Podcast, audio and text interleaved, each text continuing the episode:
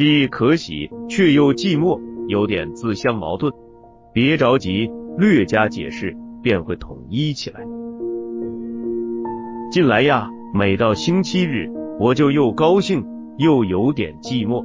高兴的是，儿女们都从学校机关回家来看看，还带着他们的男女朋友，真是热闹。听吧，各屋里的笑声、辩论声都连续不断，声震屋瓦，连我们的大猫都找不到安睡懒觉的地方，只好跑到房上去呆坐。虽然这么热闹，我却很寂寞。他们所讨论的，我插不上嘴，莫作旁听，又听不懂。我的文艺知识不很丰富，可是几十年来总以写作为业，按说对儿女们应该有些影响。事实并不如此，他们都不学文艺，虽然他们也爱看小说、话剧、电影什么的。他们连他们带来的男女朋友都学科学。我家最小的那个梳两条小辫的娃娃，刚考入大学，又是学物理。这群小科学家凑到一处，连说笑似乎都带点什么科学味道，我听不懂。他们也并不光说笑、争辩，有时候他们安静下来，哥哥帮助妹妹算数学上的难题，或几个人都默默的思索着一个什么科学上的道理。在这种时候。我看得出来，他们的深思苦虑和诗人的呕尽心血并没有什么不同。我可以看到，当诗人实在找不到最好的字的时候，他也只好暂且将就用个字好的字。而小科学家们可不能这么办，他们必须找到那个最正确的答案，差一点点也不行。当他们得到了答案的时候，他们便高兴的又跳又唱。觉得已拿到打开宇宙秘密的一把小钥匙，我看到了一种新的精神，是从他们决定投考哪个学校，要选修哪门科学的时候起，我就不断的听到尖端发明和革新等等悦耳的字眼，因此我没有参加意见，更不肯阻拦他们。他们是那么热烈的讨论着，那么努力预备考试，我还有什么可说的呢？我看出来。是那个新精神支配着他们，鼓舞着他们，我无权阻拦他们。他们的选择不是为名为利，而是要下决心去埋头苦干。是从他们怎么预备功课和怎么制定工作计划，我就看出他们所选择的道路并不是容易走的。他们有勇气与决心去翻山越岭，攀登高峰。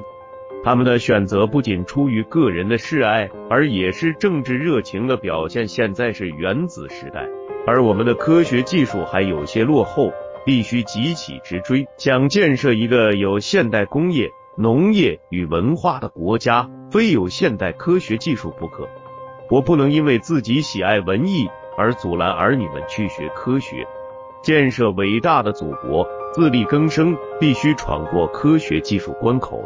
儿女们在党的教育培养下，不但看明词理，而且决心去做闯关的人，这是多么可喜的事啊！是呀，且不说别的，只说改良一个麦种或制造一种尼龙袜子，就需要多少科学研究与试验啊！科学不发达，现代化就无从说起。我们的老农有很多宝贵的农业知识与经验，但专凭这些知识与经验，而无现代的科学技术，便难以应付农业现代化的要求。我们的手工业有悠久的传统和许多世代相传的窍门，但也需进一步提高到科学理论上去，才能发展提高。重工业和新兴的工业更用不着说，没有现代的科学技术，寸步难行。小科学家们，你们的责任有多么重大呀！于是，我的星期日的寂寞便是可喜的了。我不能模仿大猫，听不懂就跑上房去。我默默的听着小将们的谈论，而且想到，我若是也懂点科学，够多么好。写些科学小品或以发明创造为内容的小说，够多么新颖，多么富有教育性啊！若是能把青年一代这种热爱科学的新精神写出来，不就更好吗？是呀，我们大概还缺乏这样的作品。我希望这样的作品不久就会出现，这应当是文艺创作的一个新的重要题材。老舍可喜的寂寞分享完了。